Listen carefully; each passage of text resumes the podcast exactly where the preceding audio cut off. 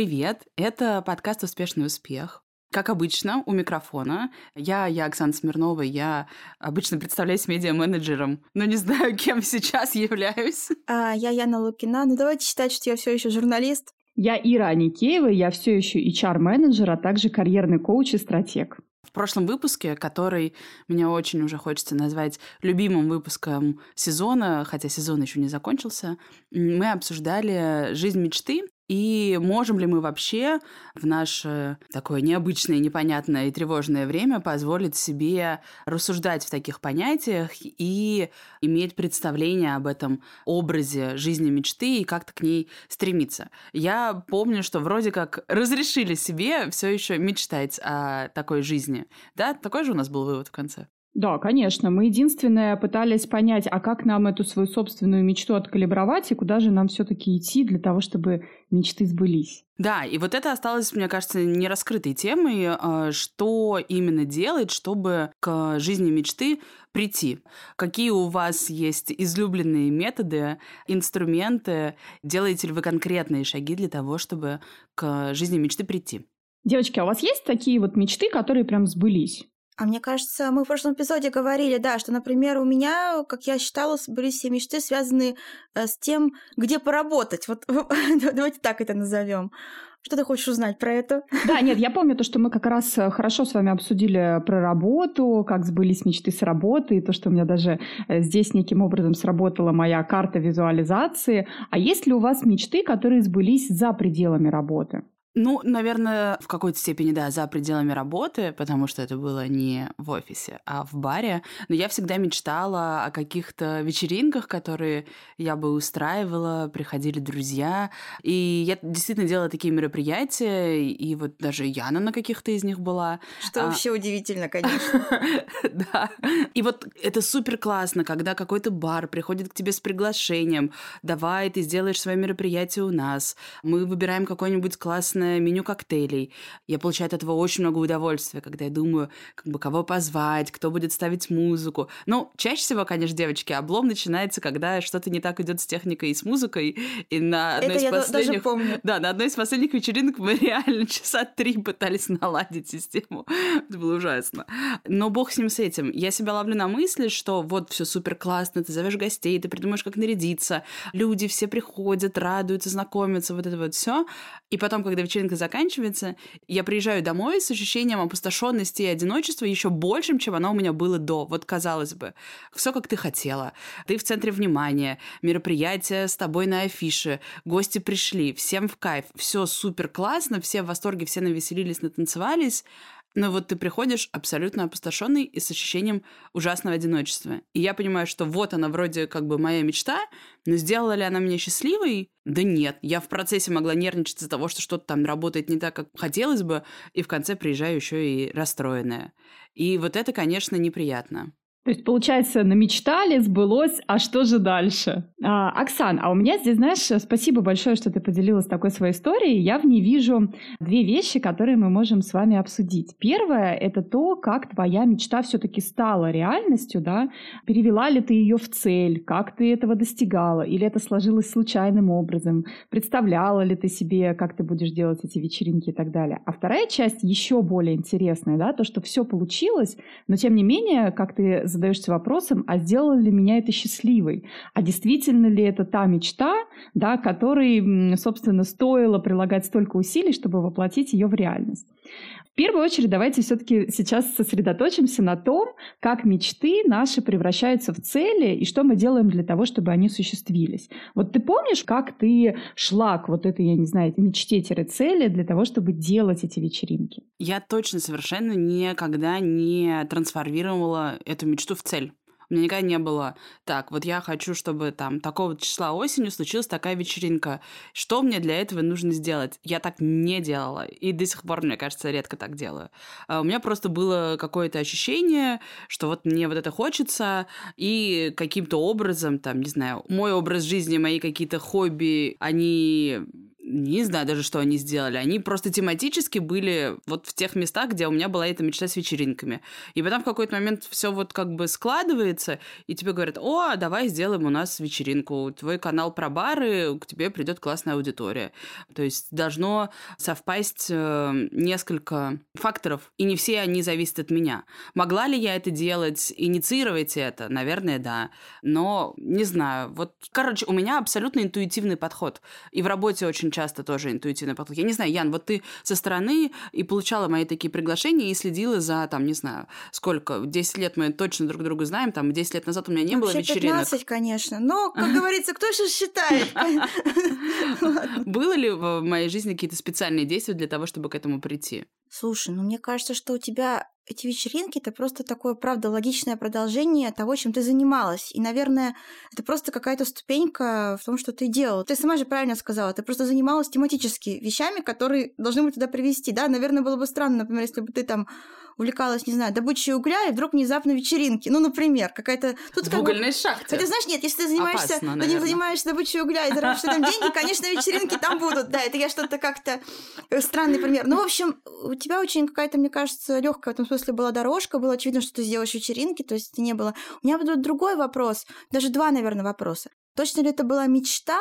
Может быть, это была просто какая-то картинка красивая, которая тебе нравилась, а не так, что ты прям вот мечтала. И второй момент, ну не знаю, может быть, это история про то, знаете, как говорят, бойтесь своих желаний, они, там, они имеют свойство сбываться, и, видимо, у каждого счастливого какого-то события всегда есть какая-то вот такая а вот, Яна, мне очень интересно как раз-таки, потому что мы много говорим о том, то, что в нашей жизни тем или иным образом присутствует визуализация, может быть, мы даже чуть позже обсудим это как инструмент того, как приходить к своим целям. Но тем не менее, вот Оксана сказала слова, за которые я зацепилась. У меня была красивая картинка в голове, связанная с вечеринками. А я часто слышу, например, в работе со своими клиентами, что люди действительно приходят к своим мечтам, воплощают их в реальность, а потом понимают, то, что они действовали по чужим рецептам, что это маркетологи, нам показали ряд картинок через рекламу, образы в журналах, кино и сериалы в том числе, да, как может выглядеть счастливая жизнь и из каких атрибутов она обязательно состоит. И все люди так или иначе пытаются воплотить, если не все эти атрибуты в жизнь, то хотя бы часть из них, а для того, чтобы насладиться успешным успехом и, собственно, пониманием того, что если я это все имею, я наконец-то счастлив. И в случае с Оксаны мы видим, что, возможно, у нее тоже был некий образ успешной, востребованной девушки, которая является хостом классных вечеринок, а потом она приходила домой и грустила, потому что чувствовала, что что-то не то. Вот ты как специалист по всем таким поп-культурным вещам, что-то можешь сказать? Я не помню, говорили ли мы об этом первом или во втором сезоне, но наверняка я об этом где-то должна была сказать, что, по моим наблюдениям, есть три кинотелепродукта, которые очень сильно испортили жизнь людям. Это «Дьявол носит Прада», «Секс в большом городе» и «Сплетница». я даже часто... Все наше любимое я просто. Даже, да, я даже вот во время работы в глянце периодически встречала людей, я вот могла, наверное, даже сказать с какой-то точностью, что именно из этого они любят слишком сильно. Ой, расскажи про это. Ну, что тут про это рассказывать? Ну, понятно, что такая идеализированная картинка жизни. Это, знаете, я тут пересматривала рекламу Бербери, у них них, помните, при Кристофере Бейли были очень классные новогодние кампании, называлась, по-моему, «Фестив», они всегда это делали перед Новым годом, и такие даже, как мини-фильмы, у них часто там режиссеры какие-то были, такие толковые, может быть, там не такие скороносные, но толковые. И вот в 2015 году у них была такая здоровская рекламная кампания, там, значит, еще юный совсем э, Ромео Бекхэм играл что-то среднее между Билли Эллиотом и Купидоном, такое можно вообще представить. И, значит, он там соединял, значит, на улицах очень фантазийного Лондона, который был представлен какими-то огромными картонными домами, соединял значит, сердца двух молодых влюбленных. И там сопровождается каким-то таким снегом, очень красивая музыка, танцы, все вальсируют, да, в какой-то момент, значит, Ренчи меняется на платье, очень красиво, смотреть без слез невозможно. Вот я сколько раз смотрю, да, с 2015 года, я столько раз просто плачу от того, что там эмоции захлестывают, наверное, в секунде на 20 То есть там такая еще душераздирающая песня, потому что Белли, он очень любил исконных лубочных британских музыкантов, которые там где-нибудь в деревне у себя лобают на фортепиано, что-то там орут в микрофон. И я посмотрела комментарии, ну, потому что все это пишут, что, боже, там прошло, там кто-то пишет, прошло 10 лет, а все еще так хорошо, хотя прошло какое-нибудь 7, но неважно. И тут, значит, кто-то пишет, такая классная компания, сразу захотелось быть белым и богатым. Как раз, мне кажется, хороший пример того, как на нас вообще, в принципе, работают все вот эти имиджи, то, что Ира сейчас упомянула, там, киношные, рекламные, журнальные, уж сколько журналов всего там придумали, да, для вот этой вот нашей условной доски желаний. Мне кажется, да, много было всего сделано. И это, конечно, меня заставило задуматься в этот момент, потому что я подумала, ну вот правда, да, то есть очевидно, что эта картинка ну, такая не совсем из реальной жизни, и, ну, тебе прям так хорошо от нее, ты прям хочешь быть вот этой вот барышней в красивом платье Бёрберн, скрыться вальсе, как-то это очень сильно вдохновляет. В то же время, я продолжу тему Иры, которую она затронула про поп-культурные образы, я уже сказала, назвала уже таких три мощных, которые все... Ну, подожди, да. очень интересно. Вот э, что в какой-то момент пересмотрела Ира слишком сильно? Ну, не знаю. Ну, как бы, знаешь, как, Ир, я не считаю, что что-то пересмотрела, но из этих трех категорий, давайте назовем это золотым треугольником. Успешного успеха. Я тебя определяю все таки в «Дьявол носит Прада», потому что там люди хотя бы работали, понимаешь, в отличие от двух других кинопродуктов. Ну, я думаю, что ты, конечно, «Дьявол носит Прада». Абсолютно. Так, а про меня что ты скажешь? Оксана, Оксана в «Секс в большом городе». А ты? Я не знаю. Мне кажется, я вообще чего-то другого. Нет? Или я заблуждаюсь, и я на самом деле и сплетницы, мы с вами как раз идеальный, знаете, треугольник Картмана, только наоборот какой-то. Я волосы Прада, секс в большом городе, сплетница. Возможно, это вот залог гармонии в компании, знаете, чтобы все были из разных каких-то вот фильмов, сериалов. Ты знаешь, Яна, я вот даже сейчас задумалась. Ко мне пришла новая клиентка тоже с запросом разобраться в своих карьерных желаниях и целях, и она как раз сказала то, что вся моя жизнь была подчинена раньше вот мечте работать в глянце. Я ее добилась, осуществила осуществила, а теперь глянца как такового больше в России нет, я действительно не понимаю, что мне делать дальше. Мы, собственно, будем с ней разбираться. Я в этот момент задумалась, ну, во-первых, в очередной раз сказала себе спасибо, что я эту свою мечту осуществила, а потом подумала о природе этой мечты. А может быть и правда я пересмотрела «Дьявол носит Прада», и это никогда не было моей настоящей мечтой. Она мне просто так сильно понравилась, вот эта картинка, что я сфокусировалась на ней и пошла ее осуществила в жизнь. У меня есть теория, которая касается вообще наверное, всего-всего, но я ее в основном использую, когда я говорю там о поп-культуре, да, там киноиндустрия, что-то мода. Вот мне кажется, что мы очень часто не отделяем какую-то вещь от идеи этой вещи. Мы, конечно, уже немножко на территорию философии заходим. Но вот приведу вам простой пример. Мне очень нравится Вес Андерсон как некая идея такого режиссера самобытного, который в каком-то таком своем мирке функционирует, значит, дружит с Миучей Прадой, носит 40 э, лет один и тот же костюм вельветовый, да, или какой там у него костюм, Вельветовый. ботинки Кларкс, да, вот он мне нравится именно как идея. Я всегда жду его фильма как вот, о, здорово, Вес Андерсон что-то снял. При этом я уже сколько-то последних фильмов не могу сказать, что мне все это очень сильно нравится. То есть я чувствую уже какую-то в этом ну, конъюнктурность, да. Последний фильм я даже не стала, по-моему, смотреть довольно осознанно, просто не захотела. Вот, но мне нравится он как идея. Также мне, например, София Копполы. Мне тоже София Коппола ужасно нравится как идея. Женщина-режиссер из классной кинематографической семьи, которая берется за такие там истории о женщинах, э, занялась вот этим переосмыслением Марии Антуанетты до того, как это стало мейнстримом. То есть, ну вот, она мне нравится как идея. И при этом мне тоже не каждый нравится ее фильм. Но при этом вот мне нравится вот ее существование. И так бывает с брендами одежды. Например, тебе нравится вот это помните, как в этом, в бестолковых фильме, когда э, Шер что-то объясняла кому-то про чью-то красоту, что вот она как Мане, если издалека как бы хорошо, а близко подойдешь, какие-то сплошные мазки. Вот это примерно то же самое. То есть издалека вот очень все нравится. И мне кажется, что очень часто, когда мы, допустим, мы так общее, конечно, увлекаемся вот этой идеей какой-то киношной жизни, мы на самом деле путаем идею этой жизни и вот реальность. То есть совершенно очевидно, да, если когда мы там начинаем препарировать, допустим, не дай бог, конечно, кто-то этим занимается, ну, допустим, тоже «Дьявол носит Прада», мы же понимаем, что ну, это такая немножко странная история. Вот с всех сторон, как ни крути, да, там токсичные люди, токсичный бойфренд, токсичные коллеги, это все как-то не очень, да, но при этом вот все равно мы же запоминаем что-то такое хорошее, классное, как там, это Энди, значит, там со стаканчиком кофе в Ботфортах, в Шанель, там, врывается в офис, то есть что-то вот такое. Мне кажется, здесь очень важно отделять, правда. То есть идея может нравиться, а сама вещь, по факту, когда ты ее добиваешься, да, вот о чем я говорю, что когда ты ее вот реализуешь, и ты уже есть вот это Энди с этим стаканчиком кофе, ты такой, как бы, а это и не мое пальто оказалось. Так получается, это же что вопрос именно в ожиданиях. То есть вот эта нереалистичная картинка выстраивает в нашей голове вот какие-то такие слишком радужные ожидания, и мы идем туда, карабкаемся по этой лестнице чертового мехового холодильника на одиннадцатый этаж, или по какой-нибудь еще лестнице кто-нибудь куда-нибудь карабкается, и у него в голове картинка одна, но как бы никто не обещает, что там будет именно так. И еще мысль часто цепляясь за такую картинку, мы на самом деле скорее цепляемся за какую-то условную безопасность, которую она транслирует. Есть хороший, как раз отрезвляющий пример, можно Ира его прописывать, наверное, тем своим подопечным, которые вот пересмотрели, там, не знаю, «Дьявол правда», «Секс в большом городе».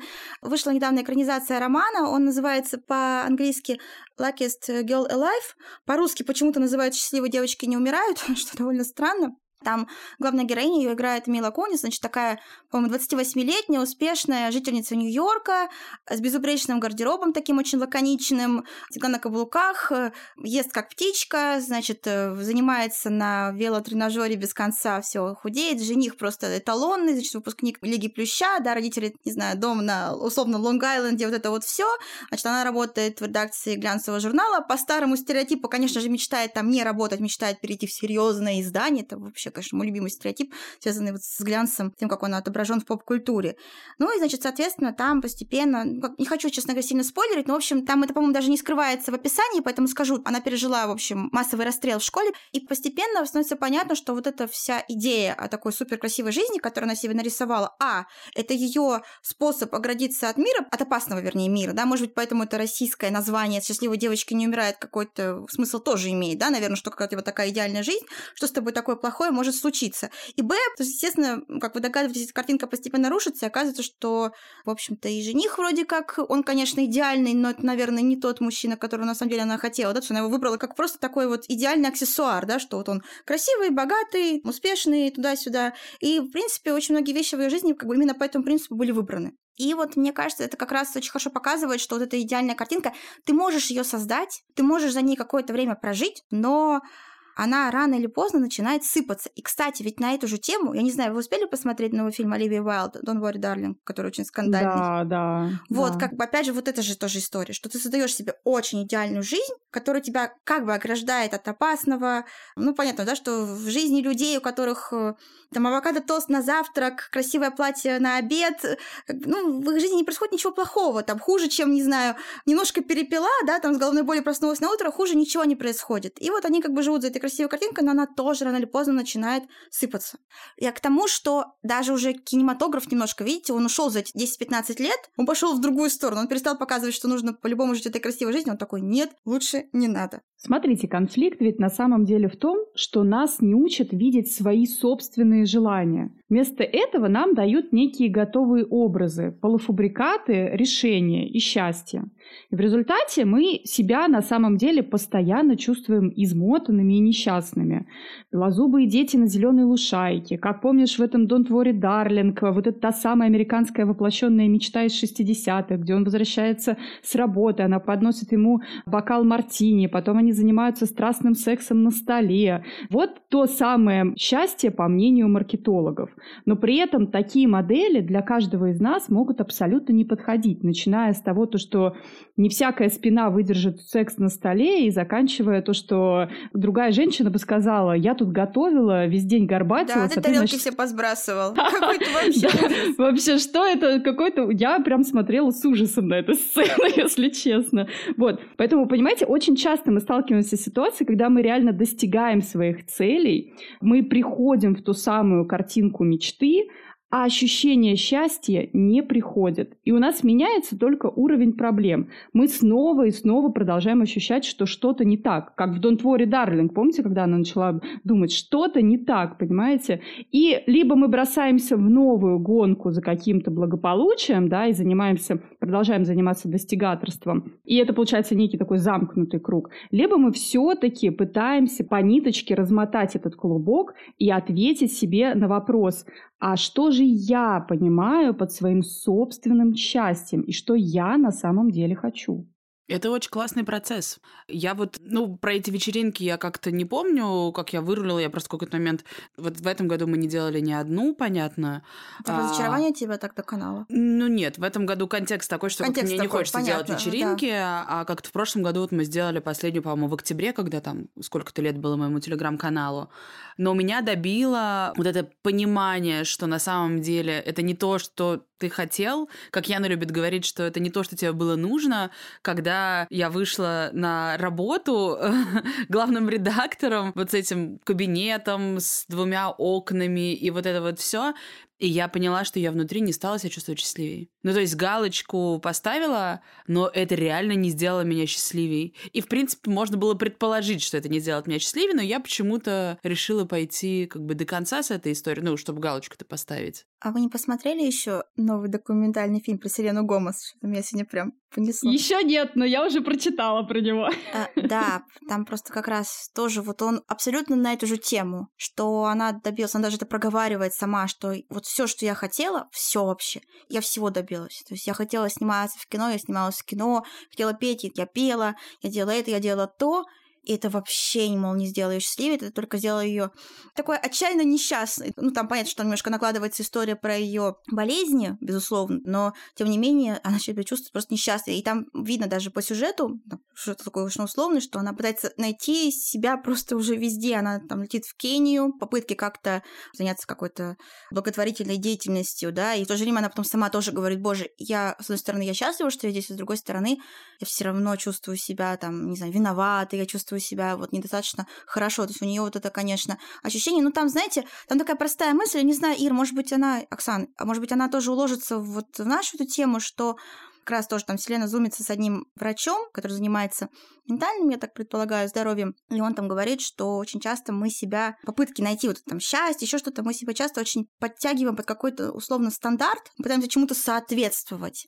А на самом-то деле мы должны действовать от того, кто мы есть, и когда ты вот наконец-то признаешь о себе, когда же там героиня этого фильма «Счастливая девочка не умеет», когда ты себе признаешься, что на самом-то деле тебе не нужен этот богатый там жених, да, и это вообще может быть не то, может быть тебе нужен бесконечная череда этих one night stands, например, да, как бы может быть тебя это сделать счастливее. Как только ты себе в этом признаешься, ну как бы здесь ты, мне кажется, уже немножко ближе к своему настоящему вот этому идеалу счастья, хотя можно ли так говорить или нельзя, я думаю, что вот это тоже довольно справедливо. Получается тогда, что на самом деле гораздо важнее, чем понять, какими шагами идти вот к этой картинке жизни мечты. Главное понять две вещи. Первое про то, какой ты, а второе, что ты на самом деле хочешь.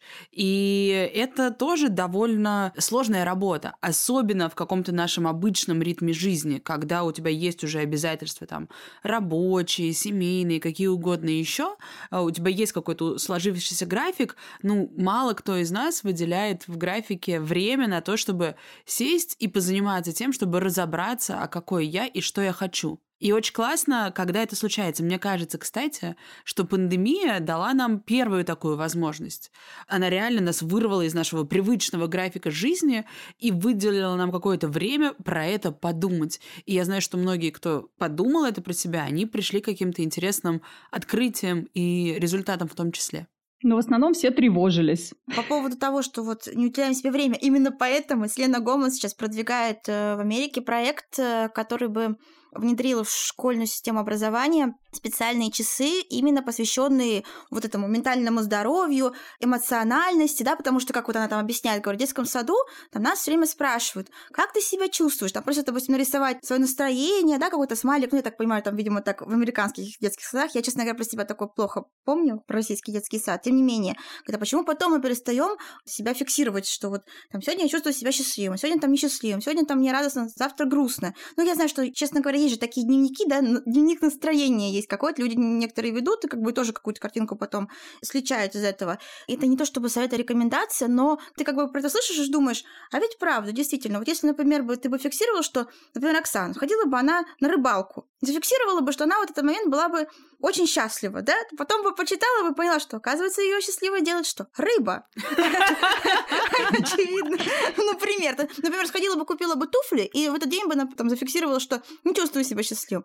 А сходила на рыбалку, чувствую себя счастливой. Вот смотри, как, может быть, твоя картина мира бы поменялась, Оксан. Может быть, уже диалоги о рыбалке бы ты бы смотрела вместо секса в большом городе, например. Жду, жду приглашения на рыбалку. Ир, расскажи, какие, может быть, ты можешь подсказать э, классные лайфхаки, чтобы разобраться с тем, что ты на самом деле хочешь?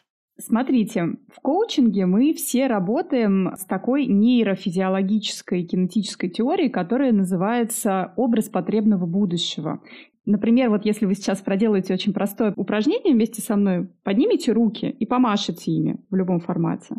Смотрите, вы Мы ведь... подняли руки и помахали, да? Да, да, смотрите, вы ведь перед тем, как это сделать, ваш мозг за долю секунды, вы даже не дали себе в этом отчет, уже примерно знал, как это будет выглядеть визуально, как вы поднимете руки и как вы ими будете махать.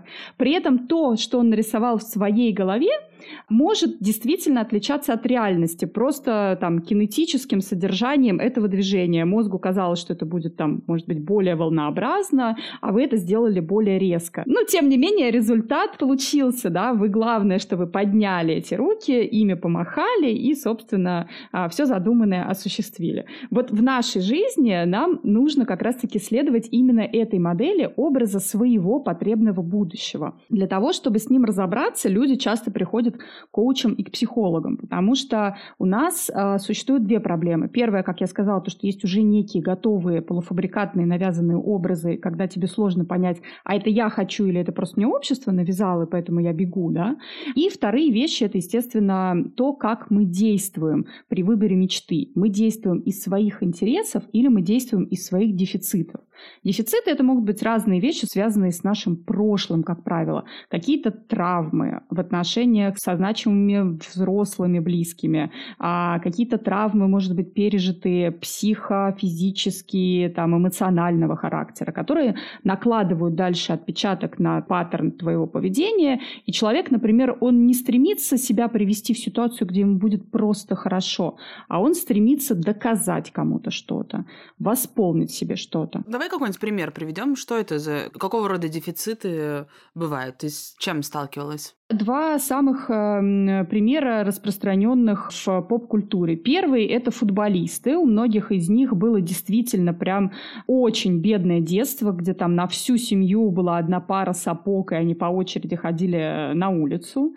Потом многие футболисты, которые начинают просто зарабатывать там миллиарды, не могут остановиться именно в покупке обуви. У меня просто муж очень сильно увлекается футболом, он читает разные там интервью. Сейчас вот смотрит э, муж Шакиры, заканчивает заканчивают карьеру, там Пике. фильм про Жерар него, как Пике. Пике, да, да, да, да. Я только вот недавно узнала, что он из Каталонии, а не из Бразилии. Я думала, у него было бедное бразильское детство, у него было бедное каталонское детство. Неважно, в общем, картинка примерно одна. Это э, была очень такая тяжелая социально-бытовая ситуация, и люди всю жизнь потом пытаются, знаете, как говорится, если у тебя в детстве не было велосипеда, ты потом вырос, купил Бентли, но у тебя в детстве все равно не было велосипеда. И вот эти люди, действуя из дефицита, так и не проработав эту травму, всю жизнь покупают себе эти в огромных количествах обувь. Все футболисты вот такого рода рассказывают, как у них из всех шкафов вечно сыпется эта обувь. Ну а что делать? Велосипед просто на Бентли крышу ставить?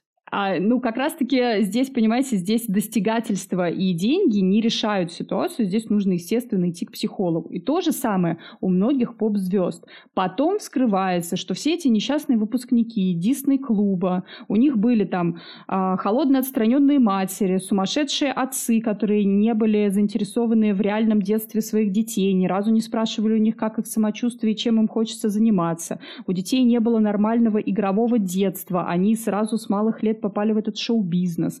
Кто-то просто, ну, как бы остался в этой травме. Кто-то пошел, например, в актеры и звезды для того, чтобы доказать что-то родителям. У меня есть одна клиентка, которая постоянно говорит, я хочу стать знаменитой для того, чтобы доказать родителям. Понимаете, да? И люди ведь очень часто, они настолько целеустремленно идут к этой мечте, мозг, он ведь очень легко фокусируется, он не видит разницу между воображаемым и реальным. Ты ему даешь задачу, как в образе потребного будущего, помахать рукой, и он просто бросает все свои силы, и ты получаешь желаемое. А вот дальше, как Яна говорит, желаемое это наступило у Селены Гомес, а это был ее реальный выбор. А она правда вот этого всего хотела добиться сама для себя осознанно, или это она пыталась доказать значимому взрослому, что вот она такая.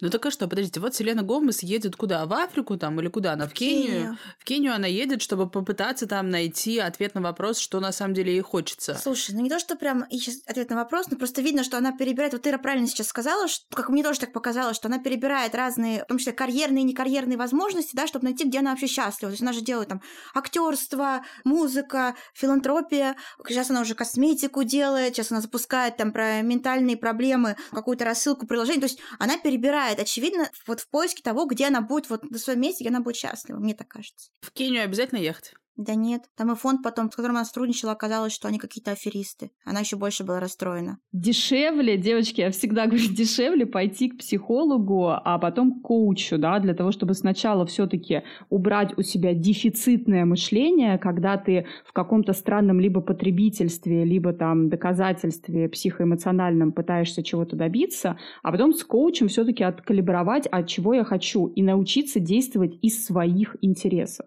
И здесь, кстати, тоже тоже очень забавная ситуация. Я у многих своих клиентов спрашиваю, вот перед тем даже, как, например, сформулировать конкретную цель, над которой мы будем работать, если это не карьерная консультация, а чего ты хочешь? Люди не могут не ответить на этот вопрос. Стесняются, может? Нет, просто люди, ну, то есть, как бы у меня многие потом начинают ходить всю неделю спрашивать, а я этого хочу. Кто-то приходит и говорит, слушай, я точно понял, чего я не хочу.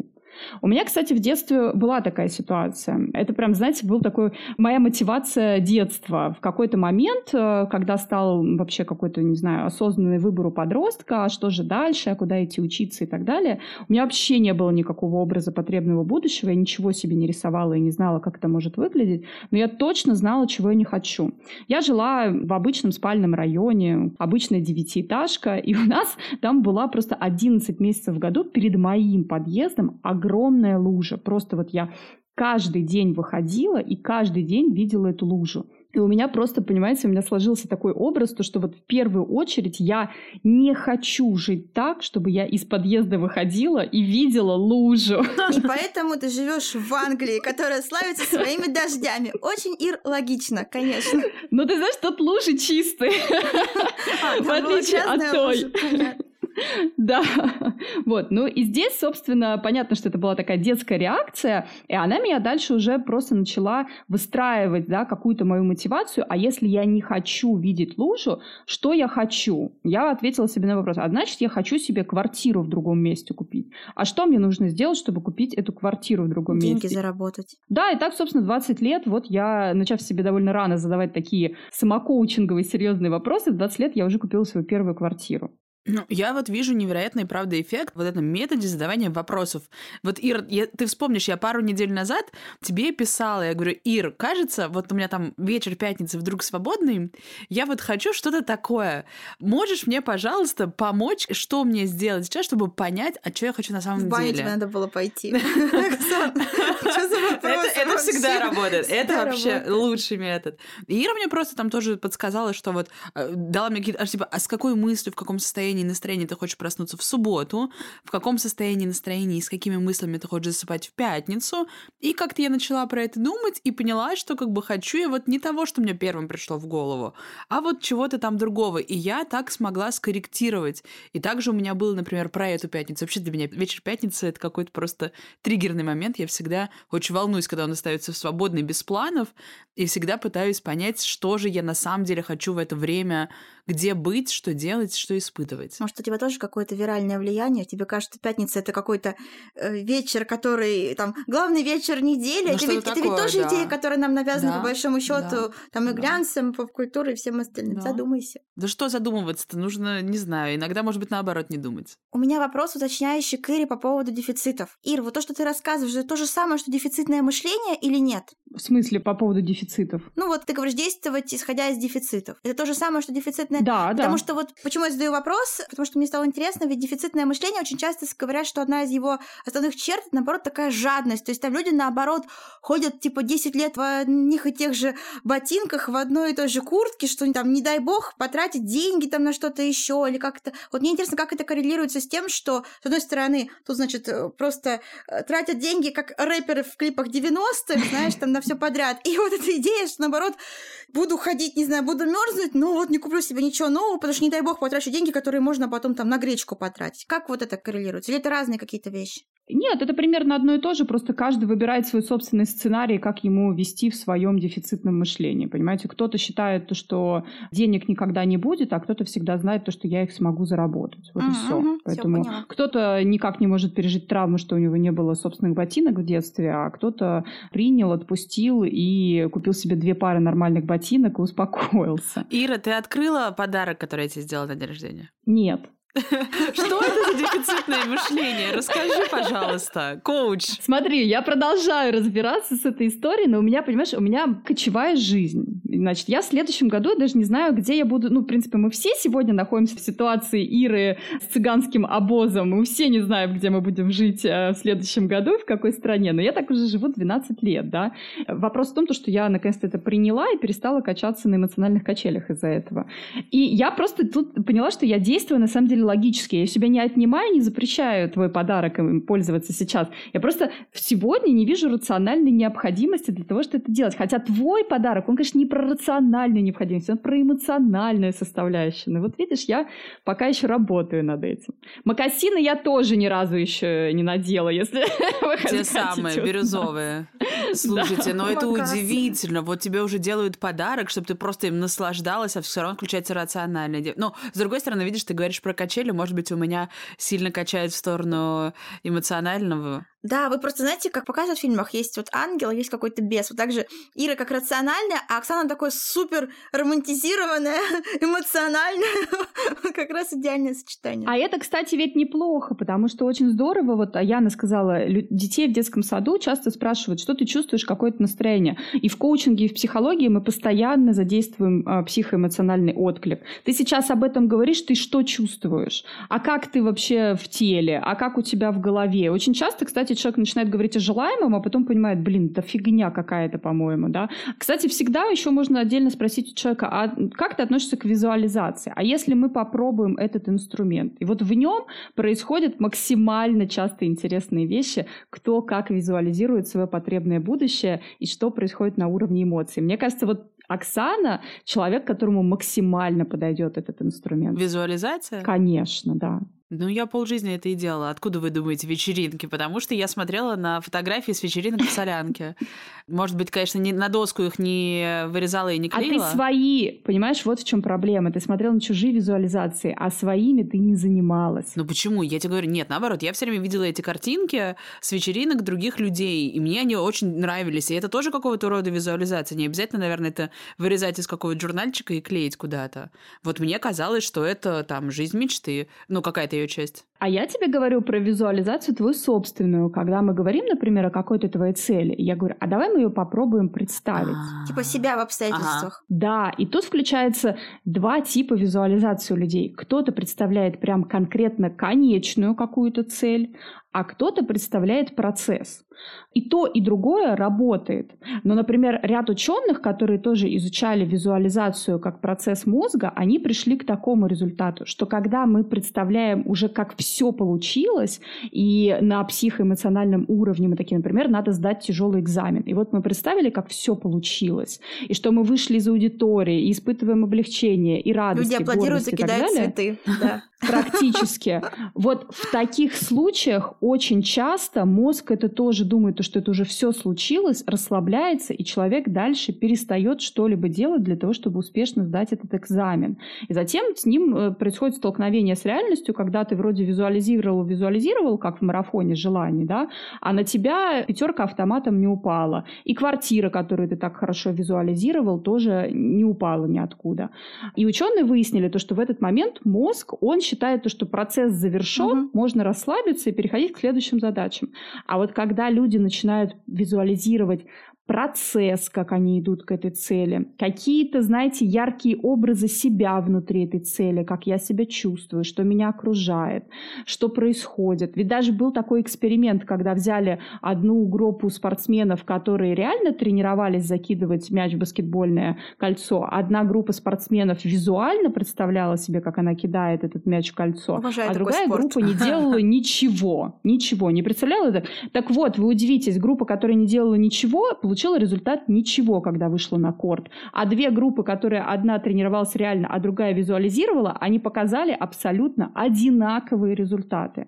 И вот ученые пришли к выводу о том, что мы, когда визуализируем процессы, исследуем свои эмоции, связанные с этими процессами, исследуем себя в каких-то отдельно взятых ситуациях внутри этого визуального процесса, тогда мы понимаем свою истинную мотивацию – Мозг тоже очень хорошо фокусируется, он начинает даже давать определенные импульсы телу, мускулам, в конце концов, и у вас, скорее всего, получится ну, если не ровно то, что вы задумали, то то, что вам действительно может принести удовольствие, если вы действуете из своих интересов, или воплотить в реальности ту картинку мечты, которую вам дефицитно навязали маркетологи.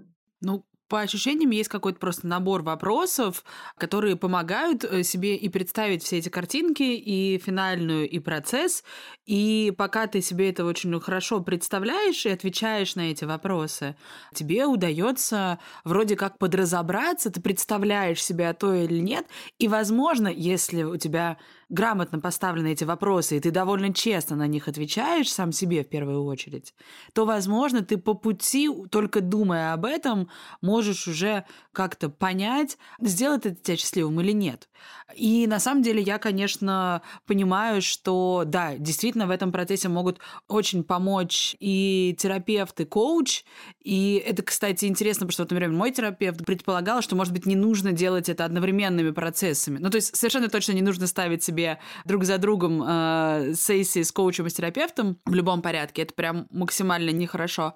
Но в целом, на самом деле, вот, ну, я вижу по себе там результат за последние полгода какой-то, ну, невероятный вот это сцепки с реальностью, понимание, что на самом какая я на самом деле, чего хочется, и какого-то ощущения счастья, это прям супер классно. А еще это все заполировала походом на игру Лила. И там тоже она так прекрасно дала возможность перепроверить желания твои или навязанные.